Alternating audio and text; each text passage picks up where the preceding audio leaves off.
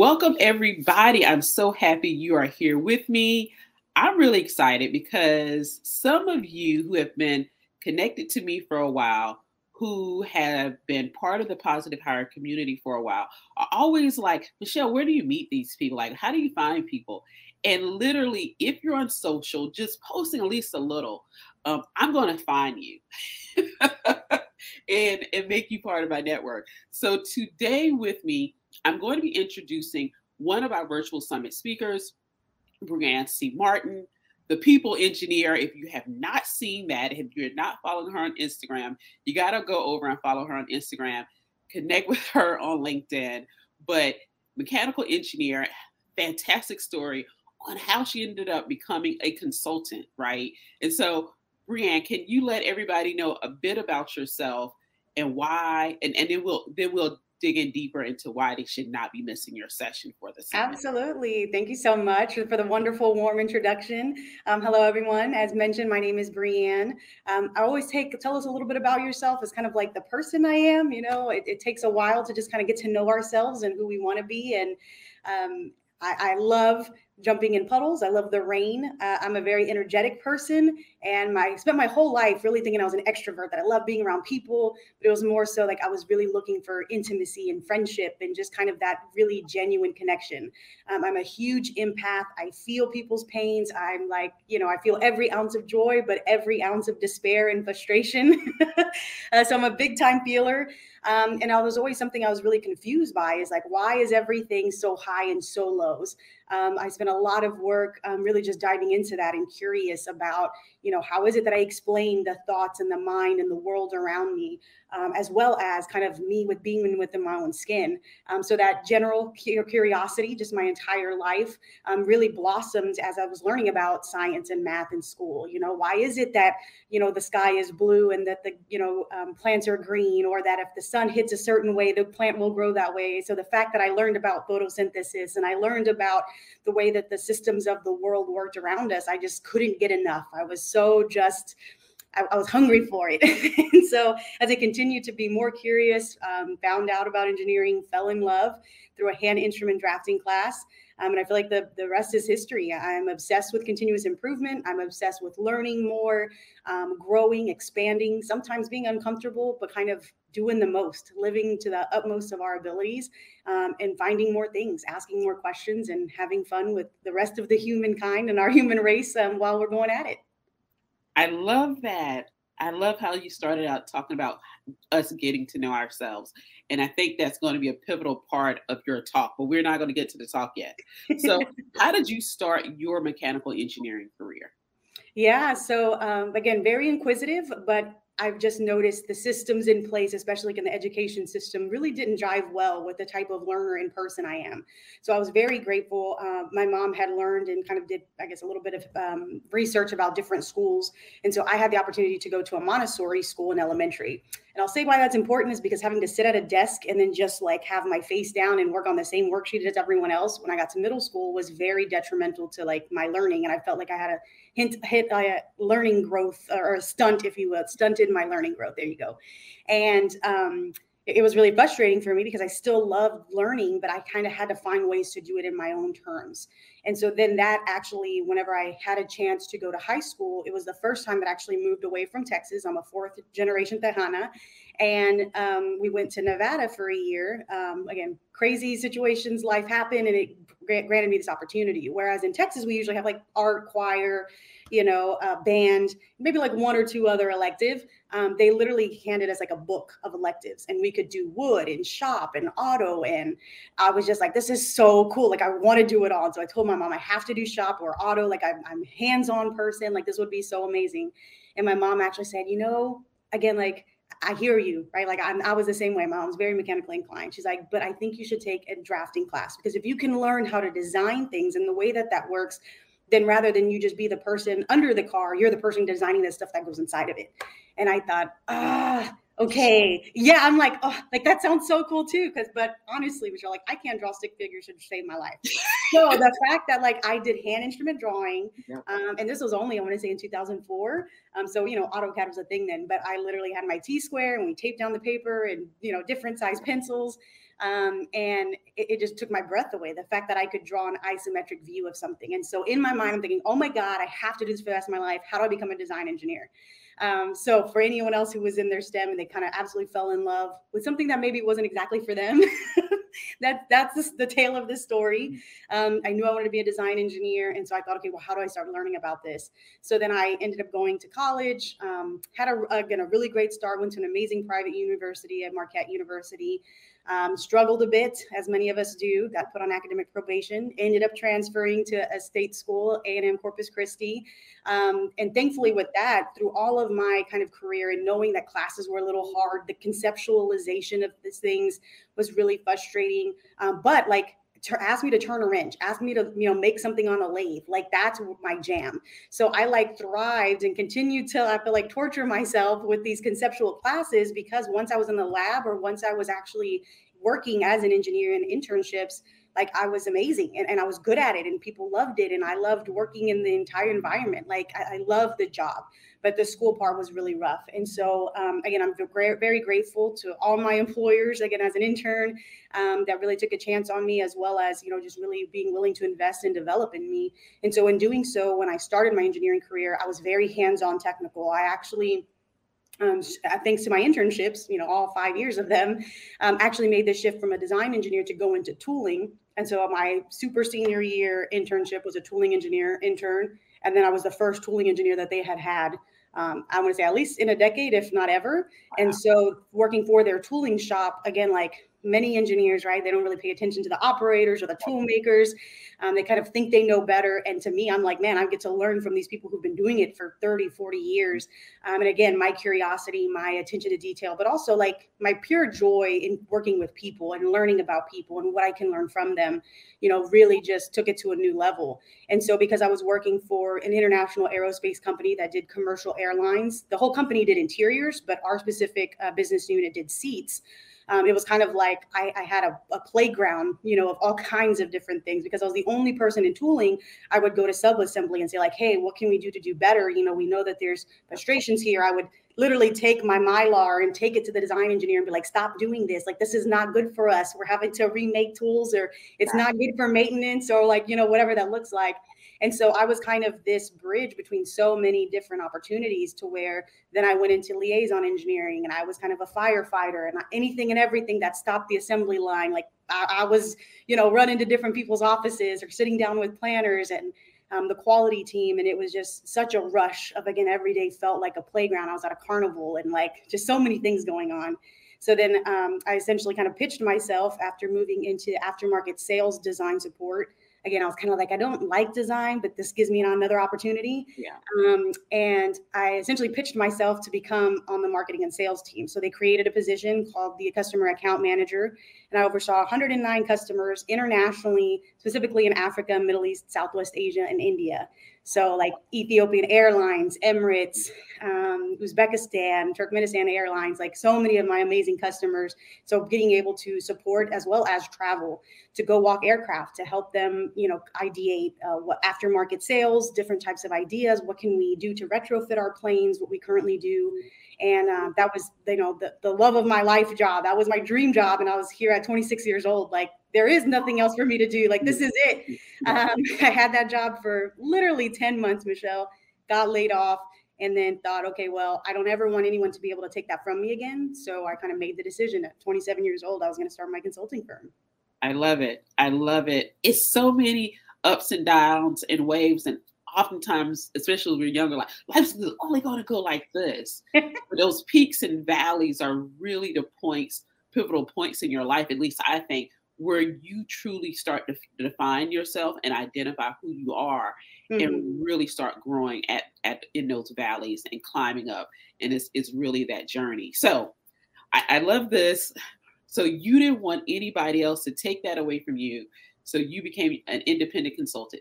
I want yes. to go go to go back to your name, the people engineer. What's up with that? What what does that mean? I was like, is she making people like robots? Are we is it Web three? Like what is what is the people engineer? Yeah. Um, well, thank you. Like I, I was like I said, kind of in my story um, I was, uh, you know, I'd sing on on stage since I was little. That's what I was saying. Like I, I thought I was an extrovert because I'm like, let me perform for you. Let me put on some type of, you know, performance that, you know, either makes you laugh, makes you smile, makes you feel seen, makes you cry. Like I, I just really genuinely wanted to connect with people. And that's I feel like both my superpower and my weakness. Like I just genuinely love people so much. Like it hurts and it's the best thing in the world. Um, and so because I've learned so much about myself and really kind of okay, Brianne, like you can love people, but not everyone's willing to like be hugged and kissed a hundred, you know, times a day. And so really kind of learning like that moderation and how people respond and different people and how do I communicate better. Um, that was something again that because I had such a passion and curiosity for engineering, like a lot of that is missed. And again, it, it's not on purpose, but because we're very technical, right? In um, I want to say in theory, right, the conceptual side of us, um, it, it's very easy to miss like the humane side, right, the humanities, right, the socialists, the um, or I want to say like um, socialism, not like socialist political, but you know what I mean, like yeah. um, it, it, philo- yeah, philosophy, the psychology, like how we all interact with each other and in the human interaction. And that was something, like I said, I've just always been so curious and, and almost like solving my own problems, right? How do I become a better listener? How is it that I can either influence people to see the positive side of my idea? Or if there's, you know, how do I be, be criticized? How do I take feedback? If, you know, I think it's the best thing in the world, I want people to poke holes in it, but I don't want them to hurt my feelings either. so really just trying to learn that type of investment in those communication skills really made the world of a difference. And then I noticed from the very beginning that in any type of technical role, regardless if it was design engineer intern or engineering technician, or like I said, tooling engineer, liaison engineer, regardless of whatever my title was as an engineer, like I was genuinely trying to help people solve problems. Um, and then it was, you know, I, am very much involved in SHPE, uh, you know, dedicated for leading Hispanics in STEM. And I was at a local professional kind of development series. Um, funny enough, with Lauren, who she has also skyrocketed with, like you said, the online network. Um, and she was asking, like, if you had to just describe yourself in a few words, like, what would you say? And then you go, you can't use your title, like, but just give a, a little short, you know, three or five words description of like who you are and immediately i felt like from the in, inner being of my heart came out like the people engineer and she wrote it on the whiteboard and i was like like that that embodies me you know like it's the weirdest thing to finally see like that's me and so for them to be able for her to kind of help get that out of me with just asking that simple question i was like you know no matter what i do i'm building this brand i'm making it aware of the importance of who we are so that way we can better serve people especially in the engineering field um, in the industry like like that that's who I am. That's what I'm doing. I love it. I want I want to go back to two things real quick, very quickly.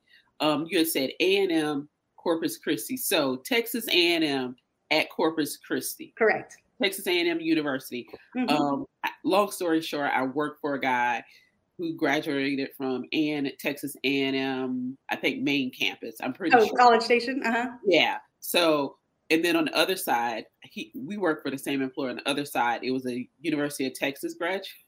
So they would yell at each other all the time. there's def- yeah, there's definitely a healthy rivalry there. Two Texans, like I was like, hey, don't yell too loud. He approves our invoices. I want to get paid. okay. So so yeah, so I just want people to know. And I want to go back to one thing, and and this because this conference is specifically for women of color you talk, you you said you went back, you transferred to uh, Texas A&M Corpus Christi. Culturally, what was it like between and did and did you find that culturally Corpus Christi offered something different that maybe Marquette didn't? Yeah, um, I'll honestly tell you, Marquette is the reason I am the person, the engineer that I am today. Um, their literal slogan for the school is "Be the difference." um, I get emotional just thinking about it because the same way that I said, like seeing like the people engineer, like, wow, that's me, like out in the open externally is exactly how I felt going to Marquette. So first I'll say because it was a private school, like they have been again since I started school there in fall 2008 very dedicated to the whole person. So they're very much like we're not here just to get you your degree, but we're here to teach you how to learn, how to be in the world, right? How to literally be the difference. Um, and Marquette, like I said, even their engineering program was so dedicated to like you know from the first day i stepped into engineering class was like think about the impact you're making. You know always think about the other people you're serving. How like what are the tools? What are the resources? And really think about the implications of that because there's always going to be consequences on either end. So like really be conscious of that. And that was something again you really don't hear in the engineering classroom or you wouldn't have thought but they did things very almost like reverse engineer. So like you know entry level it was like a engineering 101 and they brought kind of the world renowned innovator at the time where he was tying together electronics and mechanical engineering which was mechatronics again brand new in 2008 and so he actually led like innovation challenges for us. So we essentially had small mini design pro, pro projects. Um, and like I said, it was something where Marquette had these resources and the connections, and they brought them to all of us. So again, I was Hispanic, very few women in my uh, mechanical engineering program. I think I was one of two Hispanic girls um, in the in the mechanical engineering program, and I don't think the other one finished. Um, but honestly, again, like Marquette is the most welcoming, warming person. Like they invested so much in me. I was kind of pinged as a student, you know, leader from the very beginning. Um, so I felt nothing but love and support. It was very much an international campus. Again, like kudos to Marquette all the way around.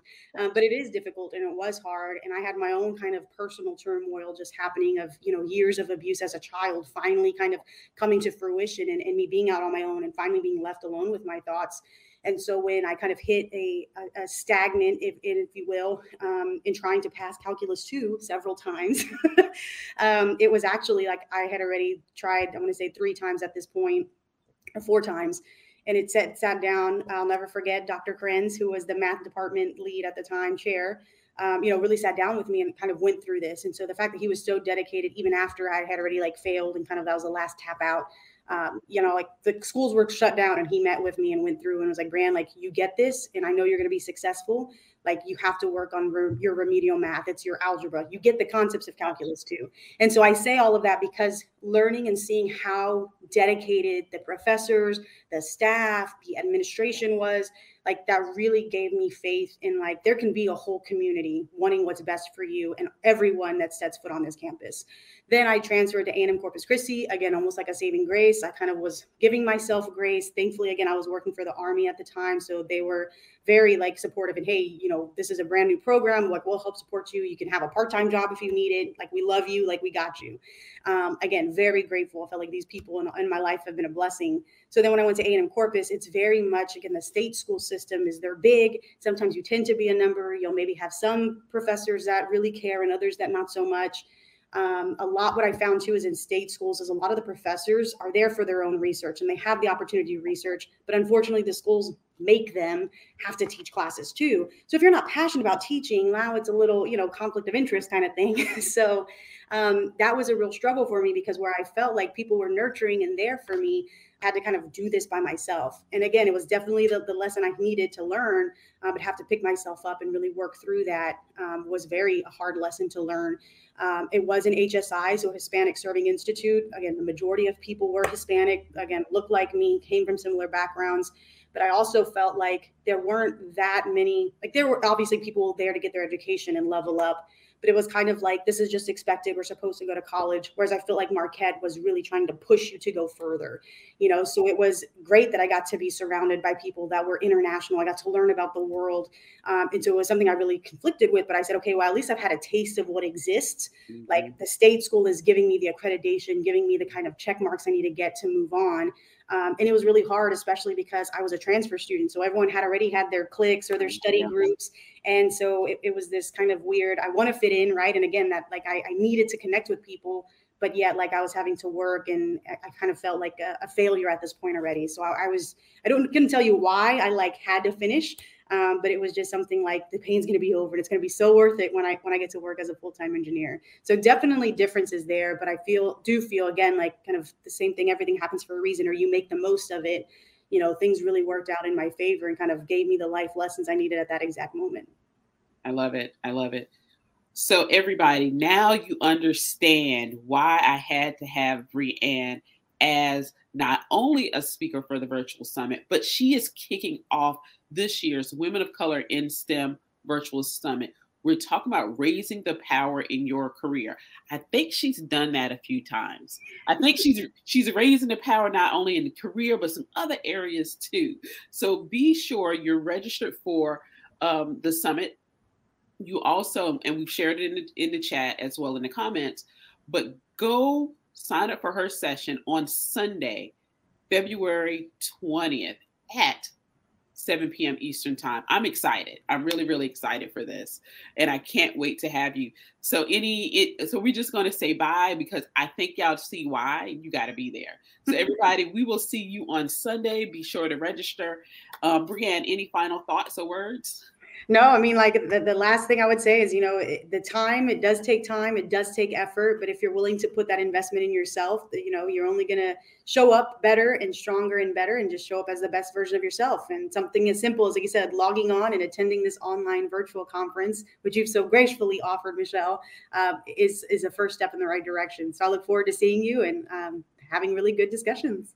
All right, everybody. I will be back with another speaker tomorrow for you to meet in this Meet the Speaker series. So don't miss us tomorrow night at 6 p.m. Thanks, Brianne.